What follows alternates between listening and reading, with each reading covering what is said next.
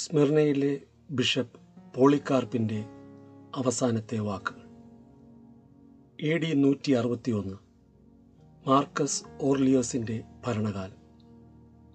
പോളിക്കാർപ്പിനെ പിടിക്കുന്നതിന് മൂന്ന് ദിവസം മുമ്പ് താൻ കിടന്നുറങ്ങുന്ന തലയിണയ്ക്ക് തീ പിടിക്കുന്നതായ ഒരു സ്വപ്നം കണ്ടു. അധികാരികൾ പോളിക്കാർപ്പിനോട് കർത്താവായ യേശുവിനെ തള്ളിപ്പറയുവാൻ ആവശ്യപ്പെട്ടു. അദ്ദേഹത്തിന്റെ മറുപടി ഇപ്രകാരമായിരുന്നു. കഴിഞ്ഞ എൺപത്തിയാറ് വർഷം ഞാൻ അവനെ സേവിച്ചു. അവൻ ഒരിക്കലും ദോഷമായതൊന്നും എന്നോട് ചെയ്തിട്ടില്ല. എന്നെ രക്ഷിച്ച എന്റെ രാജാവിനെ ഞാൻ എങ്ങനെ ദുഷിക്കും? പോളിക്കാർപ്പിനെ ജീവനോടെ കത്തിക്കാനായി അവർ തീരുമാനിച്ചു.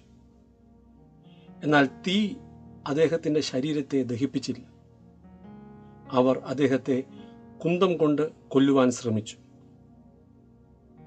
തന്റെ ശരീരത്തിൽ നിന്ന് ഒഴുകിയ രക്തം ആ തീയെ കെടുത്തിക്കളഞ്ഞു.